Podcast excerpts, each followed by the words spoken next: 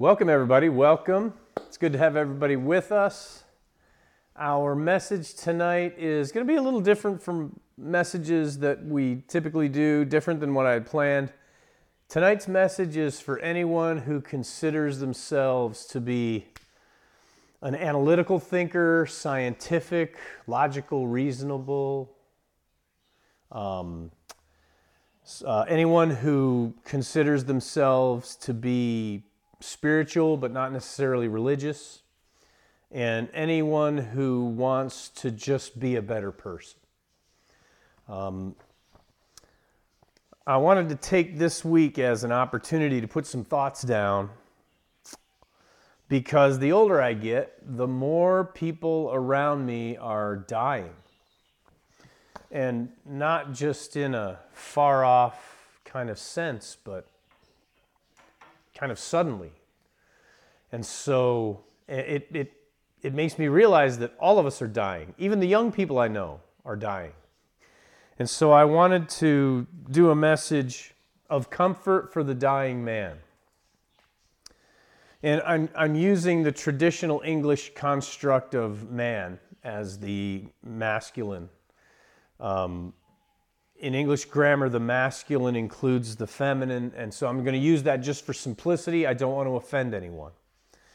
This message is for everyone. Um, everyone is dying, all of us. And I'm certain that despite all of my well, I've tried to I've tried to talk with people about dying and life and death and God and heaven and hell and all of that. I've tried to be a witness to people as they call it. But I'm not always very good at it day to day. And so I wanted to sit down and actually put something together that might be better than if you just caught me on any given day. Um, because despite my pride and my arrogance and my meanness and my general disagreeability, I believe that I have found the way to heaven and to eternal life. And I'd like everyone else to know the way. So everyone I know can have eternal life and go to heaven. Um, and I wouldn't be a decent human being if I thought that and I believed I had found the way, and then I didn't try to tell you about it. And so that's what this is about. So I just ask you to hear me out. Because if I were dying, I would hear you out. And hopefully you'd tell me. You know, my Uncle Tom, he told me just before he died, he said, Doug, it's not so much Jesus I have a problem with, it's all of his followers. I think he was quoting Gandhi. Anyway, I told him, you know, Uncle Tom, I have similar problems. And, and, and I reminded him that, uh, as far as I know, Jesus Christ was the only religious leader who ever warned people in writing about his own followers. Jesus said, Take heed that you're not deceived, for many shall come in my name. Go not after them. He also said, Beware of false prophets which come to you in sheep's clothing, but inwardly they're ravening wolves. So I told Uncle Tom that he shouldn't look to me as someone to follow. Or, or don't look to anyone who tells him about Jesus or God or heaven and hell, right and wrong. Don't look to any of those men to follow.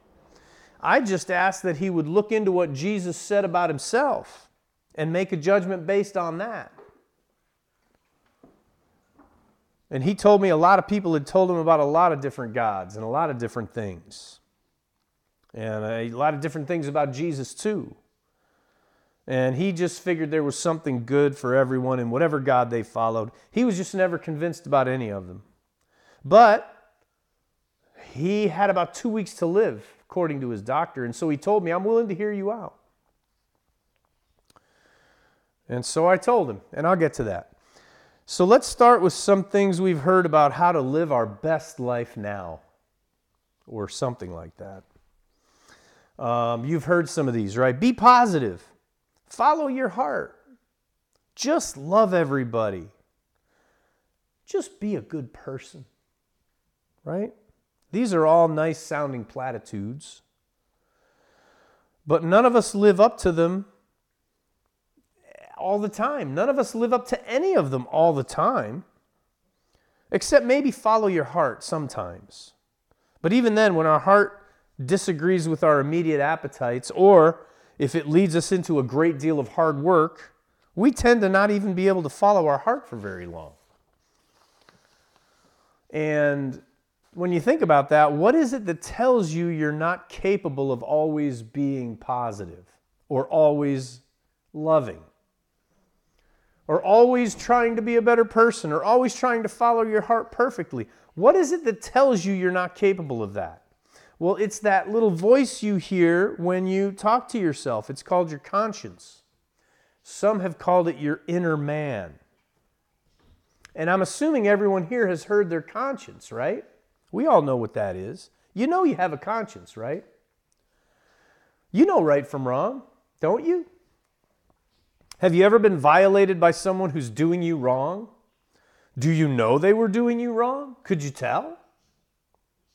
Have you ever done anyone wrong? Did you know it? Even if you didn't get caught? Have you ever violated your own conscience? Well, before we get to that, where do you think your conscience came from? Um, and, and so, in fact, let's just talk about first things first. Where did everything come from? How did everything we see and hear and touch and smell and taste come to be? And where did all the things that we can't process by just our senses, where did they come from? Things like ideas and thoughts and desires. Speaking of love, where did love come from? And philosophy and mathematics and logic and reason. Well, let's start with logic. Logic isn't physical, it's like the number three. Um, logic is a concept with no physical properties or mass. But logic is real. By logic, you're able to define and explain and understand reality. Without logic, there would only be confusion and uncertainty. So anyone who denies logic is real is being foolish. Without logic, there can be no reason, and without reason, well, without reason, one cannot speak to the subject of reason. Without reason, one cannot speak at all. So to reject logic and reason is nonsense. And I know we're all reasonable people here. Now, as far as where everything came from, including logic and reason, logic and reason dictate that there was never nothing. There could never have been nothing, for if there ever were nothing, there would only be nothing, because from nothing comes nothing. And there is something, right? I think we all agree. There is something.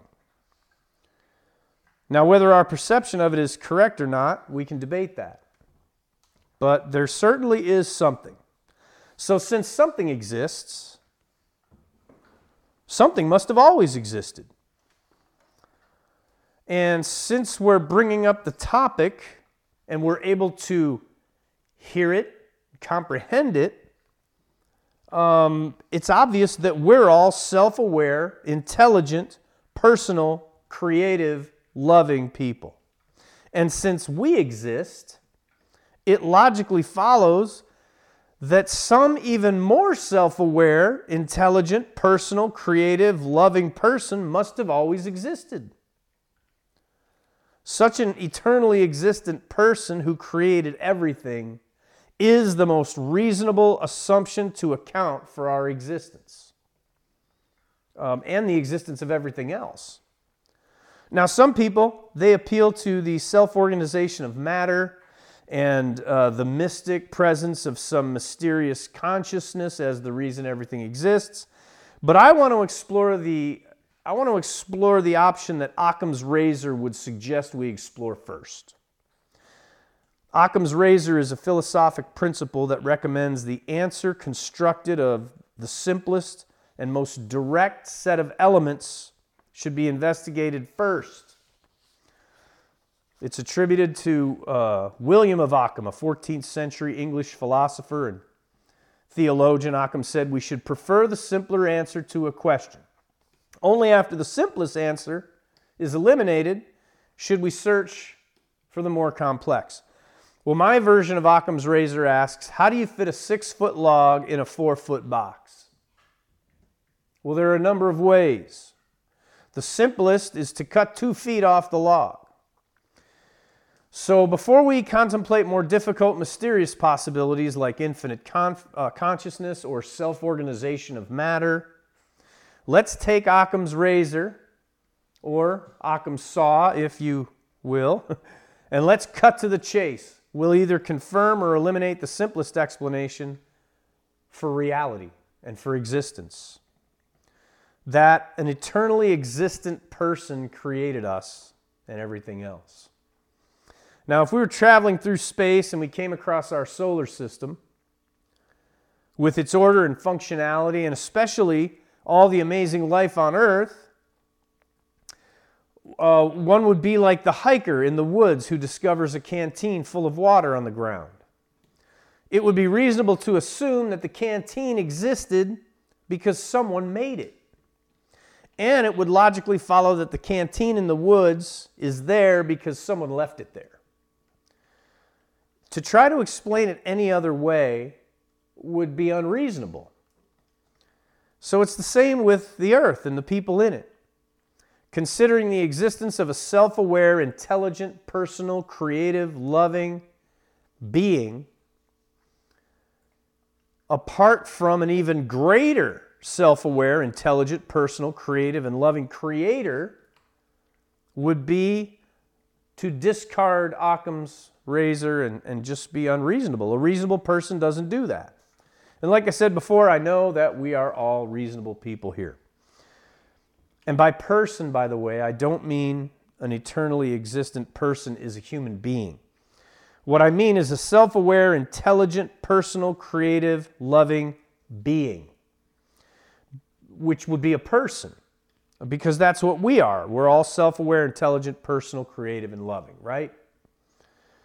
So let's think about that eternal person that may have created all this. That creator would most likely live somewhere in the creation. That would be the logical first assumption. So we could search the creation to discover where that being might dwell. And where would be the most logical place to look? That would be the earth right? Since an examination of all other places reveals nothing else that's living, at least nothing approaching the sophistication of the life and the people on earth. Um, so let's just see if the creator of all this might just be an eternal, self aware, intelligent, personal, creative, loving being living on the earth. Is anyone aware of such a being living on the earth? The quick answer is no. Occam's razor is a principle, but it's not a law. The simplest, most direct answer should be pursued first, but it's not always correct. So we look around, we see the Creator is not here. And so now we have to pursue more complex possibilities. We can now ask, where is He? Where, where is the Creator? Um, why is he not living on earth in the creation that's filled with all this life and other people? Well, maybe he lives somewhere else in the solar system or out in the galaxy or in space or somewhere beyond space. But, but why isn't he here? If he made this, why, why would he make it and then leave? That, that seems out of order. And, and so, in saying that, I realize now that something's out of order. When I suggested earlier that we're all self aware, intelligent, personal, creative, and loving, was there something else about human beings that you might have thought of when I said that? That we're all self aware, intelligent, personal, creative, and loving? Perhaps you thought that in addition to being loving, we're also unloving, even hating. I mean, not always, and hopefully not, not even very often, but sometimes, right? I know I am. I'll admit it. I mean, I try to be a good person, but nobody's perfect. Nobody's perfect, right? Have you ever heard that before? Nobody's perfect? Sure, you have. Do you disagree? Or, or, a better question, did you disagree with that statement the very first time you heard it? And you did not. You did not disagree because the first time you heard the expression nobody's perfect, it was used regarding either you or someone you loved who had fallen short or done wrong or failed. And so the first time you heard nobody's perfect, not only did you immediately agree, you immediately desired grace and forgiveness, either for yourself or for that loved one. And then the longer you lived, the truth of that statement, nobody's perfect, it was confirmed in every single person you ever met or had a relationship with. And you also realize that everyone needs a little grace. So, back to the Creator. We don't find the Creator living on earth. And we know that the search for extraterrestrial intelligence has been searching the rest of the solar system and even deep space with radio telescopes. But the eternally existent Creator is not to be found dwelling out there or here on earth. Why? Well, as we search for the Creator, we will encounter a variety of stories about a variety of different creators. And all the stories have one thing in common the Creator, the higher power, the divine, the great spirit, the eternal consciousness, it doesn't dwell on earth. And all of these stories, to one degree or another, assert that he's too good to live among all these imperfect people in this imperfect world that's imperfect, with its bad weather and earthquakes and floods and pestilence and wars. Though those, those imperfect people have, have caused an imperfect world, and so the Creator cannot dwell with them here on earth because the place is something of a disaster. I mean, at least at times. Not all the time, but at least at times. Sometimes it's a real disaster, especially with the crimes and the hatred and the wars, especially the wars. From the Babylonians to the Greeks to the indigenous pagans, those who worship nature and various spirits and gods, to all of them, the one thing they all have in common is a higher creator or a higher creation that human beings must attain to from our imperfect state. And let's just put it out there our state, at least many of us, is more than imperfect. That's putting it kindly. It's mean, prejudiced, bigoted, lying, deceitful, hateful, and even warlike. We lie, cheat, steal. We even kill one another. At least the bad people do. And the fact is that we're all bad in at least one of those ways. Maybe you've never murdered anyone, but have you lied? Have you cheated? Have you stolen? Have you ever been selfish or mean? Have you ever been angry without cause? Well, even with just your imperfections or mine, the higher power just can't dwell among all that. And now throw in the warmongers and the child abusers and the murderers. And whatever you call God or whatever you've heard called God or higher or spiritual or good or righteous simply cannot live among all that. And, and by the way, if you think it's just dirt in your face and a long nap at the end, Check with your conscience. Do you really think the murderers and the child abusers are going to be allowed to get away with it forever? Do you really think that? You know you have a soul. And if you'll be honest with yourself, you know that if those criminals are not going to get away with what they've done, and you know that they're going to get what they deserve, then so are you. And maybe not as bad as them. But none of us are going to be allowed to just go to sleep forever or just disappear and go away. That just doesn't ring true. And even if you disagree and you, and you think you'll just disappear or you'll just stop existing. Well, just the possibility that you're wrong about that warrants hearing out alternative possibilities and considering them. Well, you may have heard that the alternative to a long dirt nap or annihilation, you may have heard that the alternative is religion. And religions certainly have grown up throughout history, purporting to show us how we might attain to that higher power, or Mother Earth, or Great Spirit, or Father God, or, or whatever it is we all seem wired to want to attain to. A reasonable person should realize that what must be true is that there is an eternal creator and he does not live on earth. And we all seem to want to attain to him or that or it.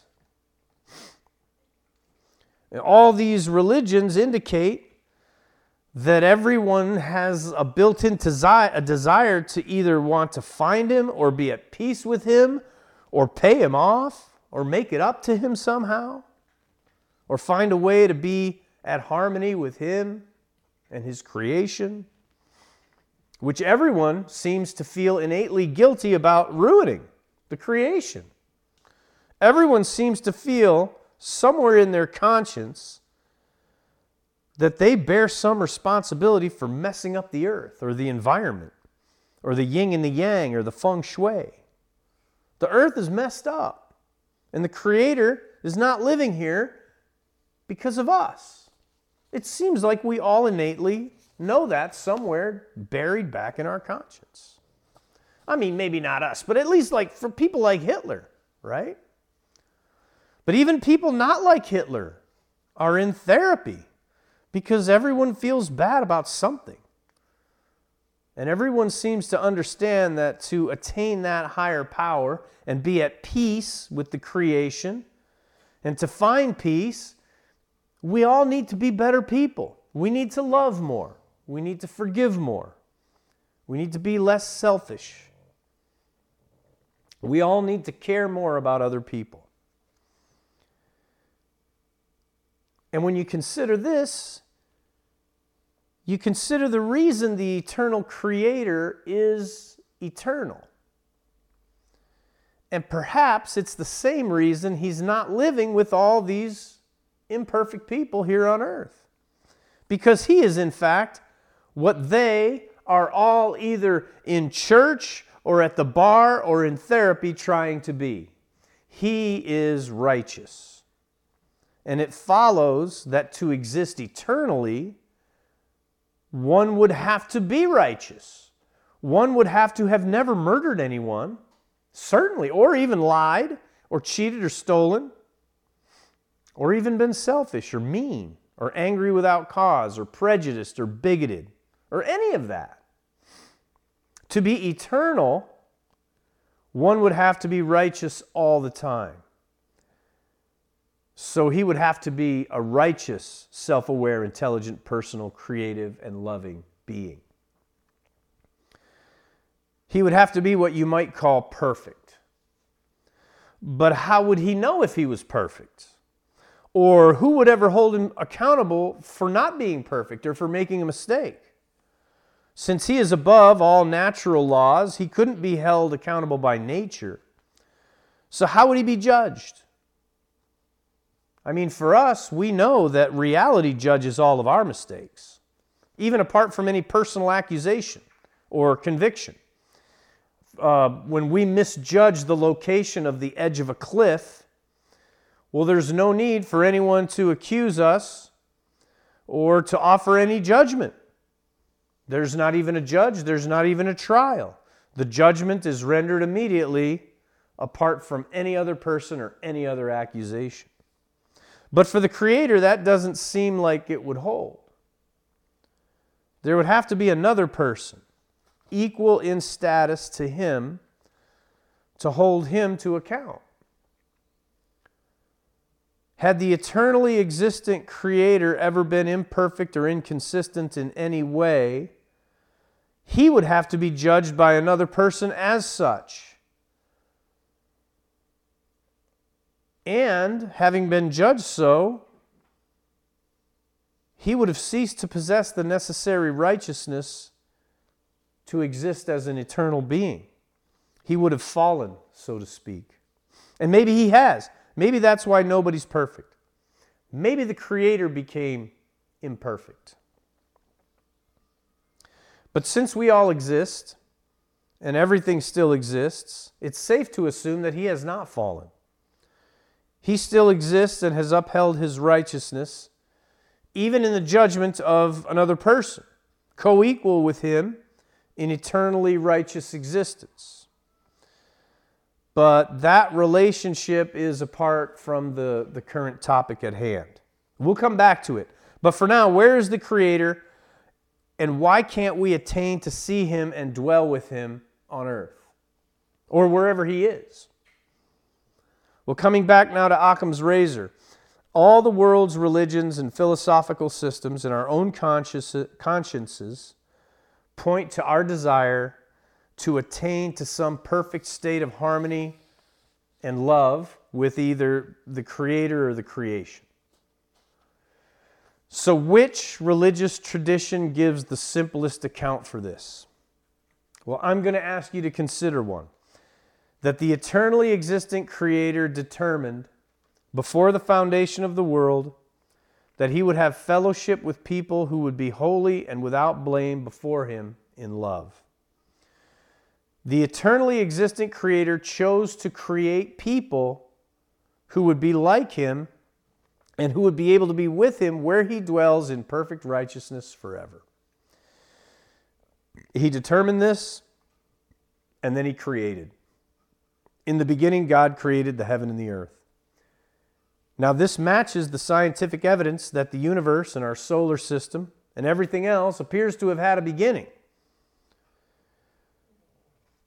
And then God said, Let us make man in our image so God created man in his own image. Out of the dust of the ground, male and female, he created them, and God blessed them. The Creator God made people similar to him in an image or a form and similar in likeness or personality, which corresponds, by the way, to the universal sociological observation that people prefer to be with people who are similar to them. God wanted people like him to be around. So, being eternally powerful and creative, he created them. And uh, by the way, after creating a universe, a heavenly host of angels to govern that universe, a solar system, and then a planet which teeming with life for, for which, uh, on which they could dwell. And then we're told that God called the firmament that he had made heaven. And so at the beginning, God did dwell on the earth. In fact, he considered earth a part of heaven where he lived. And so one can logically assume that, like the eternal creator, the universe and the solar system and earth were perfect at the beginning, just like him. We're told, in fact, that the first people God created we're told that they heard the voice of the Lord God walking in the garden in the cool of the day. So God walked and talked with the people he created on earth. And everything was very good at the beginning. Then there enters a character from that heavenly host. That this character had been in Eden in the garden of God. He's called the anointed cherub, and he was perfect from the day that he was created, we're told. But then we learn that this character exhibited behavior that unfortunately we're all familiar with, especially in really bad people. We're told that the pride of his heart deceived him, and that he said in his heart, Who shall bring me down to the ground? I will ascend above the heights of the clouds. I will be like the Most High. And we learn in the story that iniquity was found in him. We learn that his character then approached the woman from his position of trust as the anointed cherub, and he asked her, Has God said, You shall not eat of every tree of the garden? And the woman answered him, We may eat of the fruit of the trees of the garden, but of the fruit of the tree in the midst of the garden, God has said, You shall not eat of it, lest you die. And then he said to her, You shall not surely die, for God knows that in the day you eat of it, then your eyes shall be opened, and you shall be as gods. So he lied to the woman, and he tricked her into violating the one rule God commanded her husband to observe Eat freely any time from every tree of the garden, but don't eat from this one tree. And so, in his pride, he lied to the woman and he deceived her. And she broke the rule. And then she gave the fruit to her husband, he broke the rule. And so you might ask, why did God include such a rule? Well, since we can assume he's good and loving, we assume that it had to be for their good. So, what good could come of asking the man he created to observe one rule? Well, it follows that if he wanted people to live with him eternally, they would have to attain to the perfect continual state of righteousness that he had. But how could the man manifest such righteousness? Always perfect in every action, without error, only loving continuously. How could they prove they were righteous each day, day by day, forever? Well, how does someone prove they're good to you? And don't pretend you don't judge anyone because that's nonsense. If someone lies to you, cheats you, or steals from you, even you, as kind as you are, you judge them. You judge them at the very least as imperfect, and you might say even more under your breath. And, and, you'll judge them even more acutely, especially with your feet, as you move yourself away from them. That's a judgment too. And it's okay because judging keeps us out of trouble most of the time. So, a mechanism in order to attain to righteousness was necessary for the man, and God decided to make it as simple as possible. He inserted one arbitrary rule about not eating from one tree, and he introduced it right alongside another rule, if you, if you will, about eating freely from every other tree out of the hundreds of thousands of trees. And he asked them to just trust him that following this rule would be good for them. so they could decide once to believe him. And then after that, they could judge him as to whether or not it was actually good. Uh, is, is everything all well after that? They could judge that. And then he could judge them in their belief. And after that, each would know the veracity of the other based on simple trust.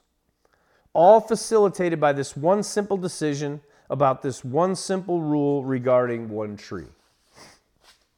And when you think about just having to follow one rule in life in order to attain righteousness, it's pretty good. I mean, it's as if God was setting the people He created up for success.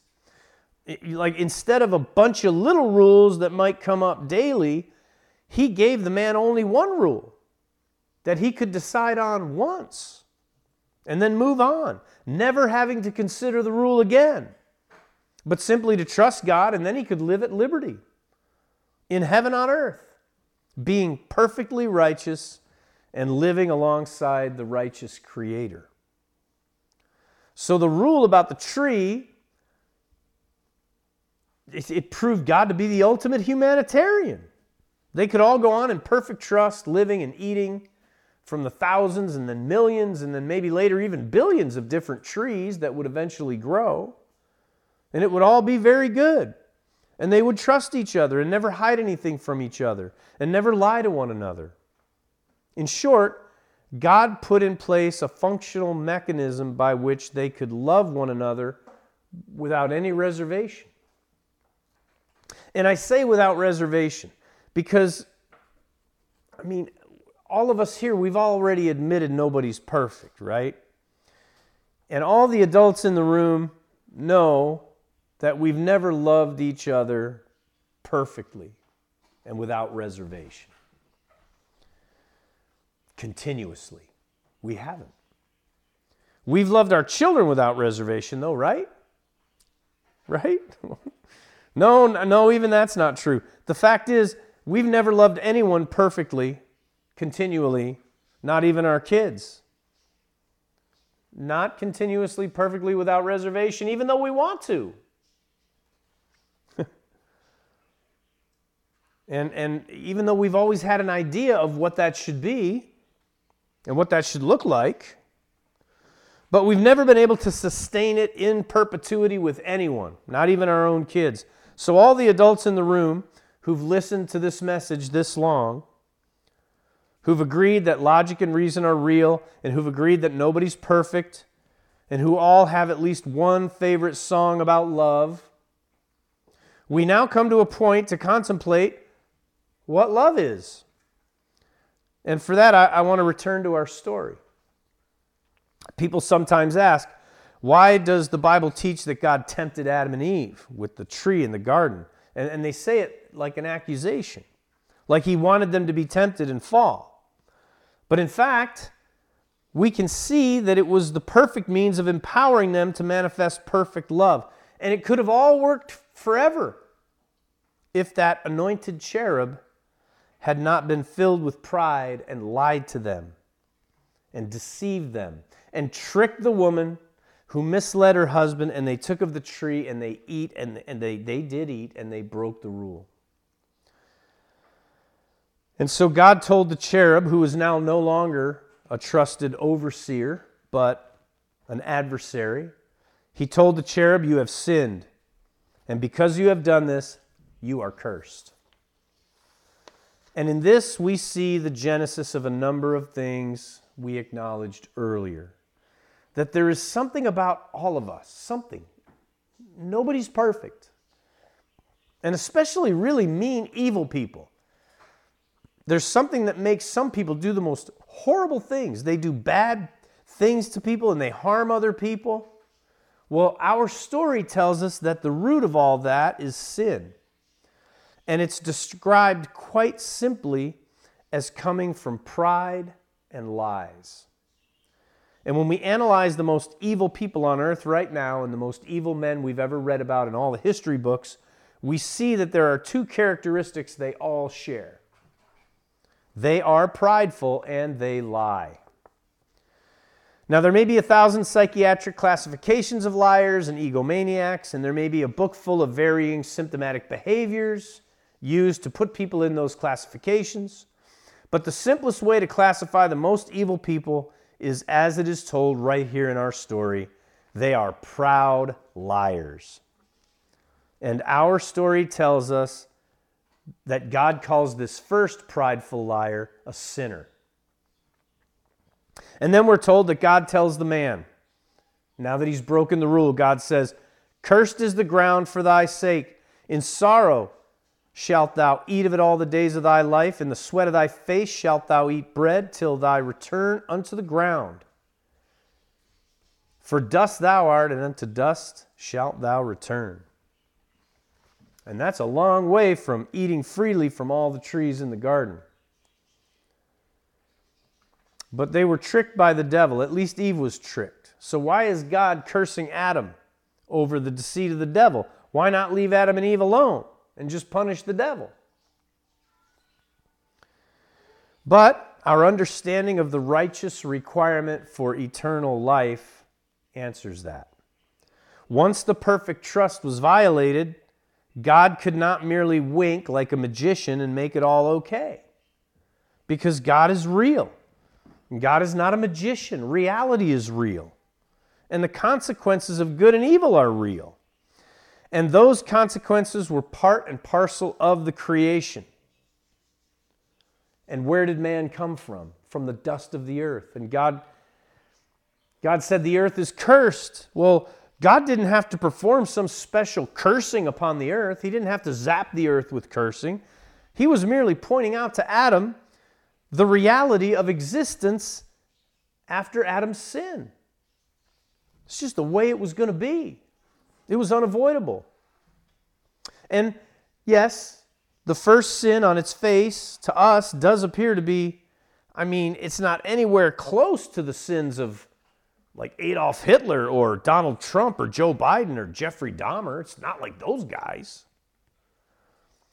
But that would follow, considering the simplicity of that first rule. The item from which the first sin could spring was so innocuous as to be easily forgotten about. Don't eat from this one tree. And, and, had it not been for the deceit of the devil, I'm sure that it had been forgotten about. So it didn't take the crime of the century to break that perfect trust. Just the one infraction. And, and true love was now broken. And so the creation itself was broken. There was an environmental catastrophe. And the curse of death and a separation from God was the natural consequence. And, and here we begin to understand why it is that the Creator, who we would have thought lived on the nicest place in the solar system, why he doesn't live here. It's because the place is cursed. Pride and lies and sin now means a corrupted environment and the death of everyone here. I mean, our story tells us that by one man sin entered into the world, and by death, and, and, and sin, and death by sin.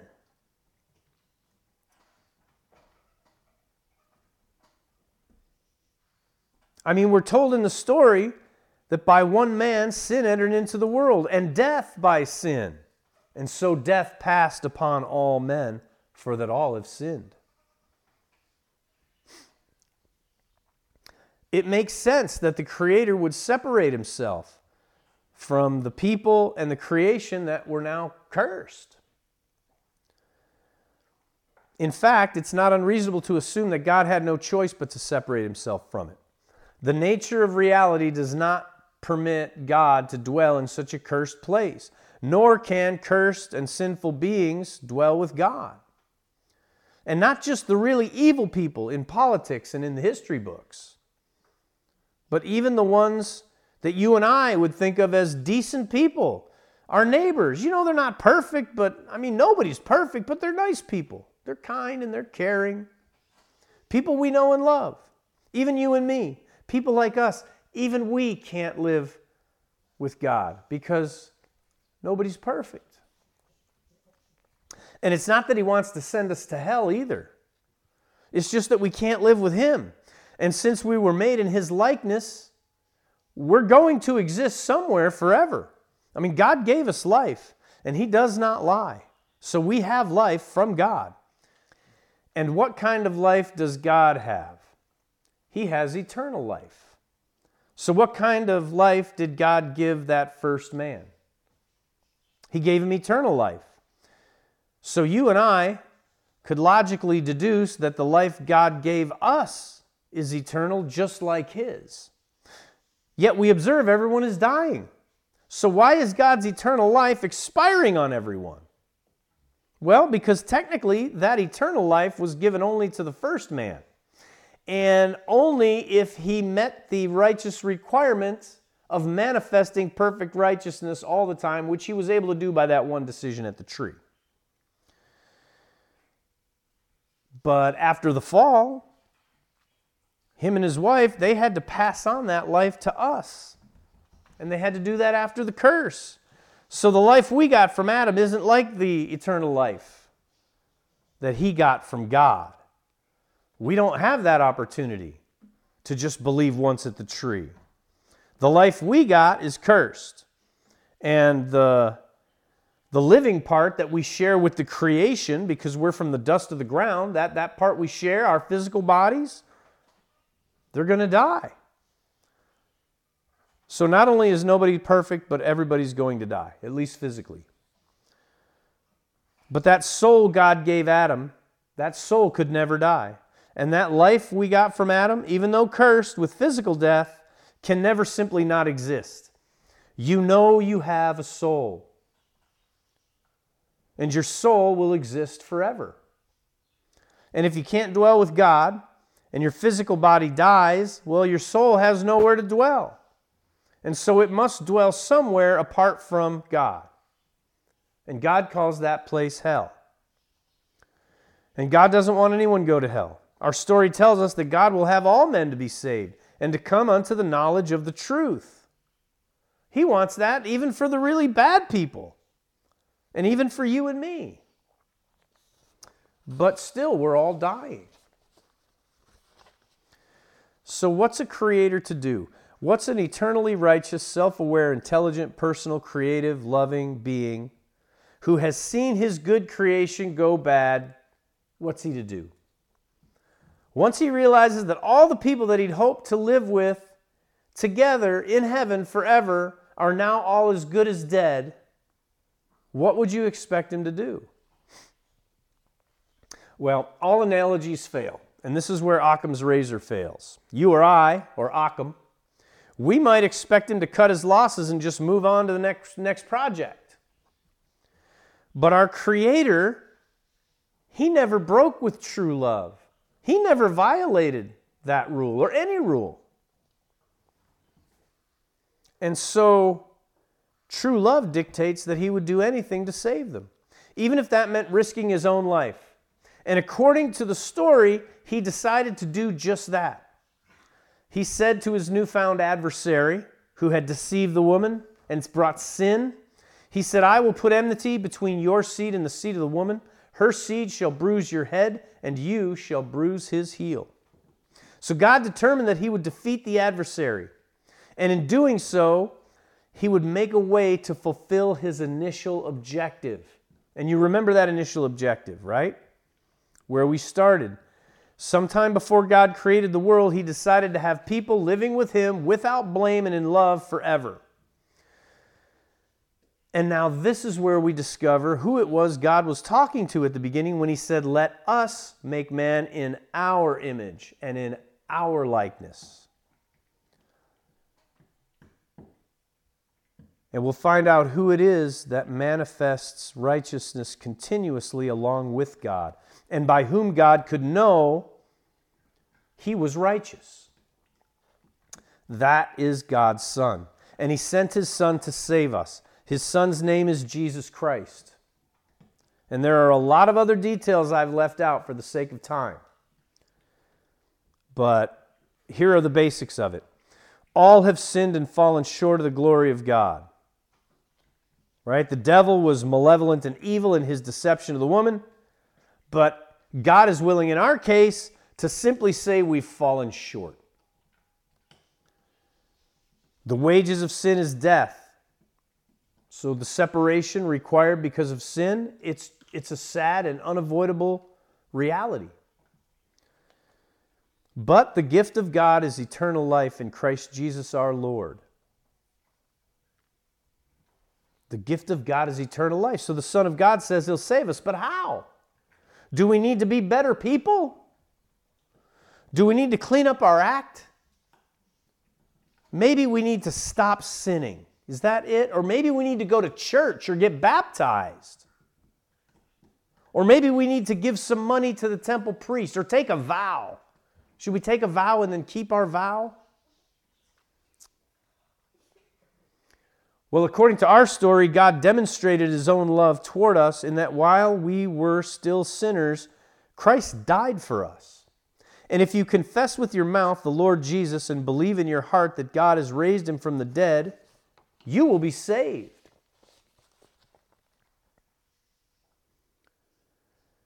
The Son of God came and he lived among us. He never sinned. Not like Hitler, not even like you and me.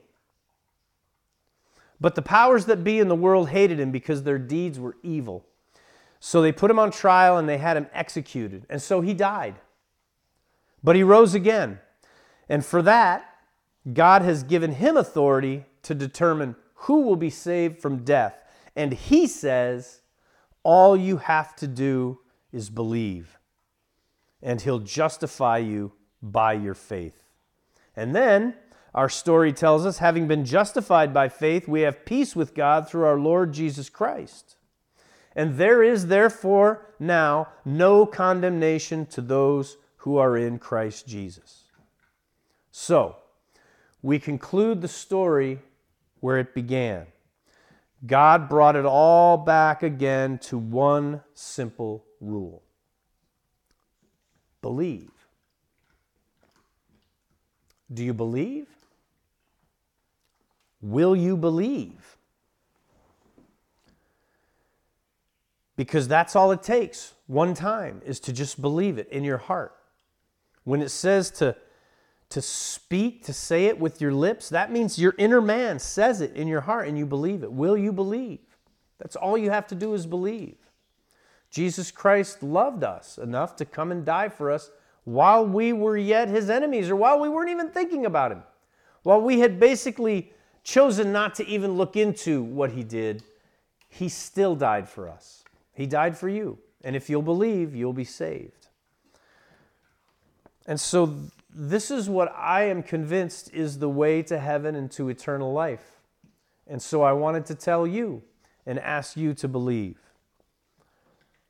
So, if you want to discuss this story, if you have any questions about my logic, if you want to challenge my logic, if you want to challenge any part of this or discuss this further, I'm happy. Send me comments, uh, send me a, a message in the comments on the YouTube or the Rumble channel. I'd be happy to discuss it further with you. I really appreciate you taking the time to hear me out. All right, let's pray. Lord, we thank you for the story that you've told because you could have given us a list of rules and told us here's what you have to do, but instead you you wrote a story about love and about forgiveness and about a father and a son who created and a, a son who was willing to do anything to save his children when he saw that they were in danger and dying. And that's just the most logical explanation for everything that's ever happened, Lord. And we're thankful that you wrote it in a story that we could comprehend and that we could tell other people. And thank you for this opportunity to tell other people, Lord. We just hope that, uh, that they'll respond and that some will believe. And we love you and thank you in the name of Jesus Christ. Amen.